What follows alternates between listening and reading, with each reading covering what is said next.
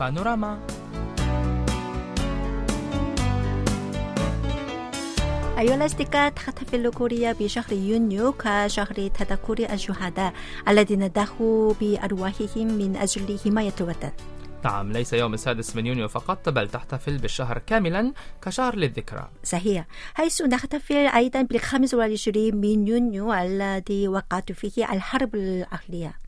نعم أما العاشر من يونيو فهو يوم اندلاع المظاهرات الشعبية ضد الحكومة العسكرية الدكتاتورية في عام 1987 هكذا توجد أيام تذكيرية ذات معنى خاص في شهر يونيو حيث نحتفل بشهر يونيو بالكامل كشهر للذكرى لكن مع الأسف الشديد لا يعرف الشباب في الجيل الجديد أهمية هذا الشهر. نعم كلامك صحيح. خاصة لم يكن يوم العاشر يوما وطنيا وإجازة فلم يكن معروفا بالنسبة للشباب الذين لم يجربوا مثل هذا النوع من المظاهرات.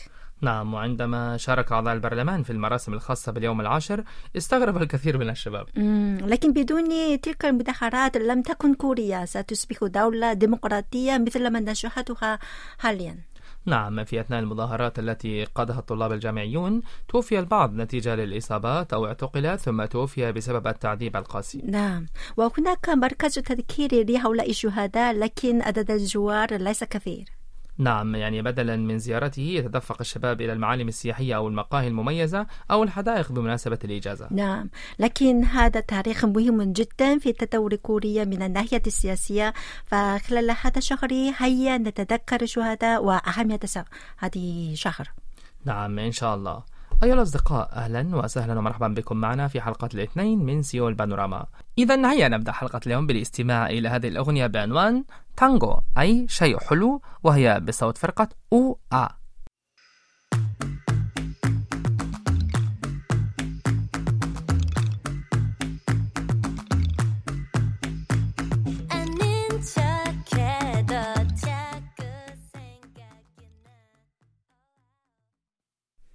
أيها الأصدقاء هل تعتقدون أن السفر يكفي بمجرد رؤية المناظر الطبيعية الخلابة والمعالم السياحية؟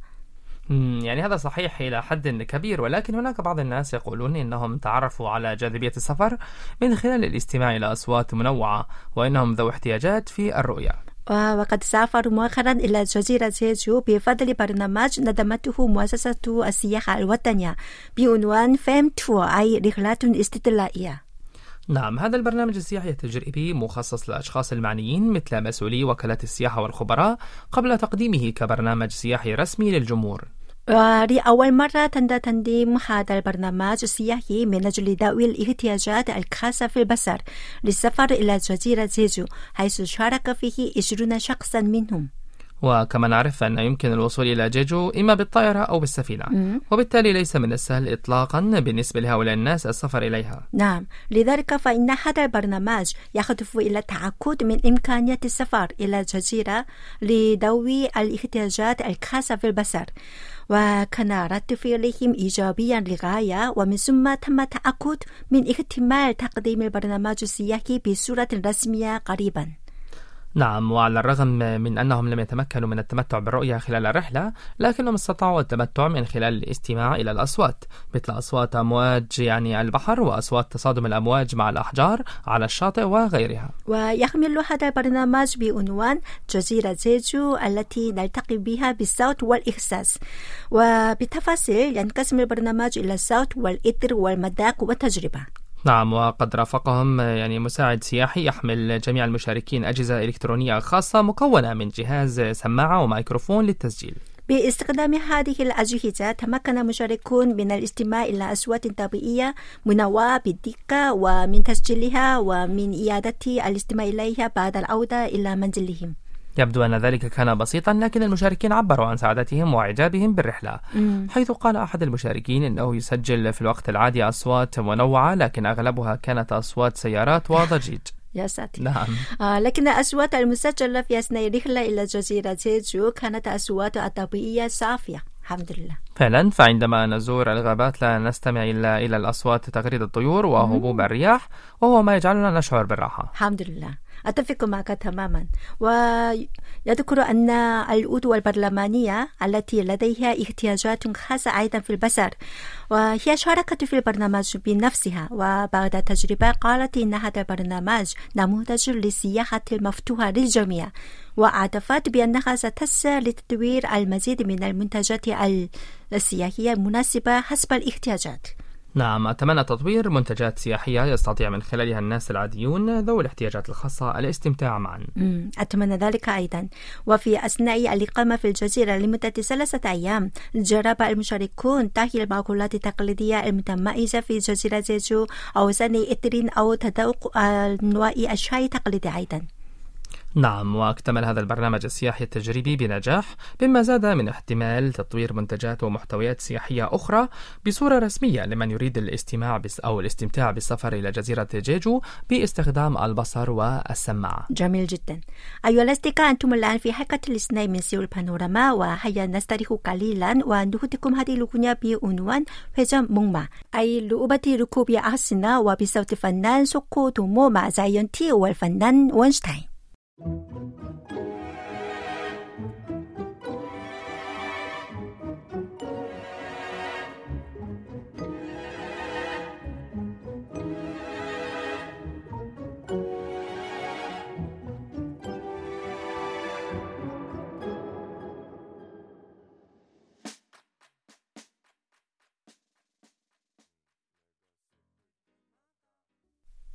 مرحبا أيها الأصدقاء.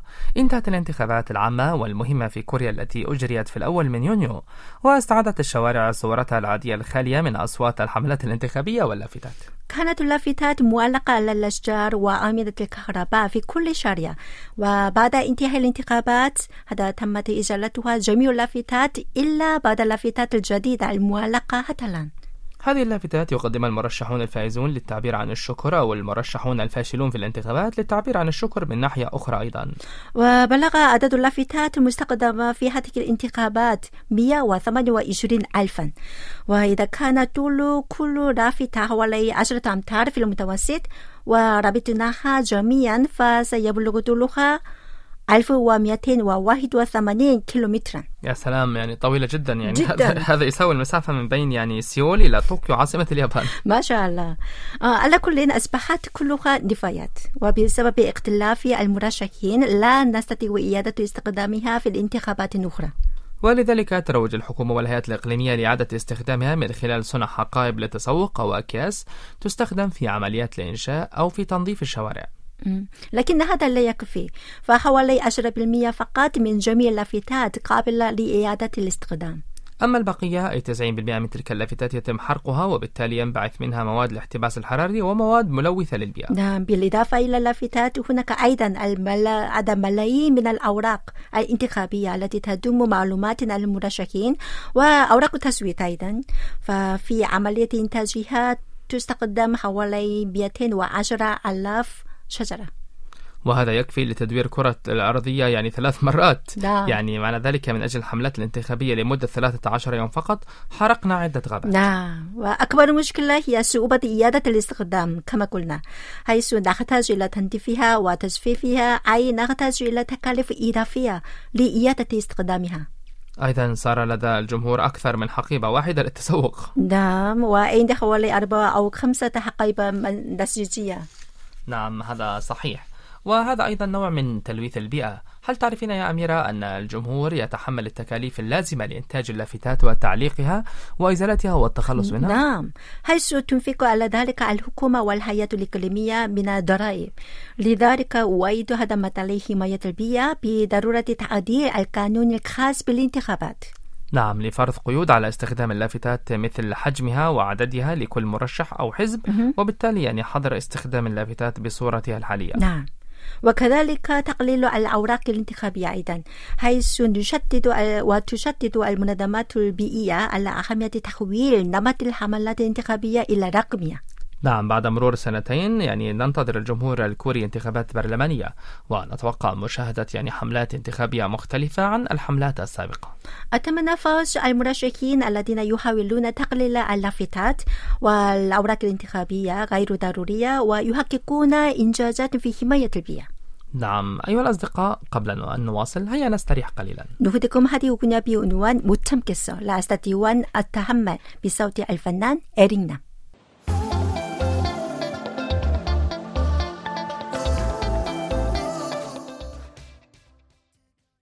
الأصدقاء هل سمعتم عن البحيرة داخل الغابة الموجودة في ولاية مينيسوتا بالولايات المتحدة؟ هي يعني اسم قرية اللغة الكورية ضمن 14 قرية للغات الأجنبية 음, وتديرها المنظمة الأمريكية غير الربحية Concordia Language Villages حيث يجتمع طلاب تتراوح أعمارهم بين 8 حتى 18 سنة قادمون من كل أنحاء الولايات المتحدة وغيرها من الدول الأخرى وذلك لمدة أسبوعين إلى أربعة أسابيع خلال فترة العطلة الصيفية حيث يتعلمون اللغة الكورية والثقافة والتاريخ. في هذه القرية التي تكتب فيها كل اللافتات والإشارات باللغة الكورية ويستخدم الطلاب اللغة الكورية للدردشة وللغناء والرقص ويتعلمون الحروف الصينية أيضا. ويأكلون أطعمة كورية وفي أثناء ذلك يتعلمون التعبيرات الخاصة بالمذاق أو المواد الغذائية بشكل طبيعي. وعندما يزورون المحلات هناك يجب عليهم استخدام الأمولات النقدية الكورية كما يس- يست- يستخدمون بطاقة هوية مكتوبة باللغة الكورية أيضا. نعم معنى ذلك إنهم يعني لم يعرفوا اللغة الكورية فسوف يواجهوا صعوبة في الدردشة أو تناول الطعام أو التسوق. نعم ولتدريسهم يعمل طاقم مكون من ثلاثين هذا شخصا.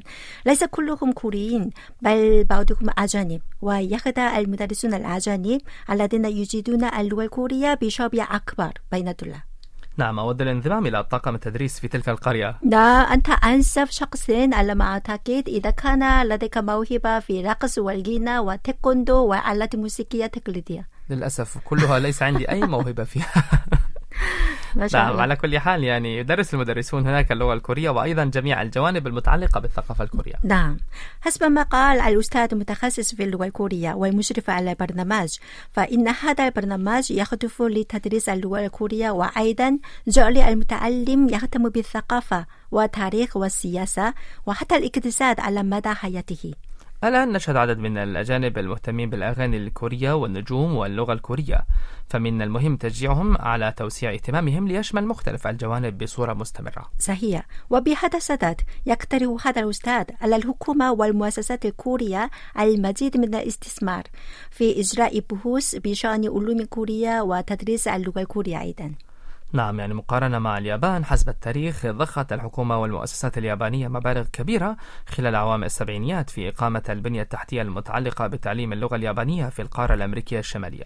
لذلك من الأفضل قيام الحكومة والمؤسسات الكورية بالمزيد من الاهتمام والاستثمار مثل المنحة الدراسية لكي تشجع أنشاق الكورية في الخارج بما في تلك هذه الدول العربية أيضا.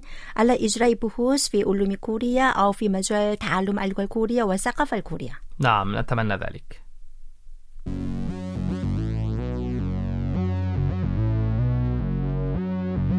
هكذا وصلنا لنهاية حلقة اليوم وفي الختام نترككم مع هذه الأغنية بعنوان Next Level وهي بصوت فرقة إسبا. شكرا لكم وإلى اللقاء. إلى اللقاء.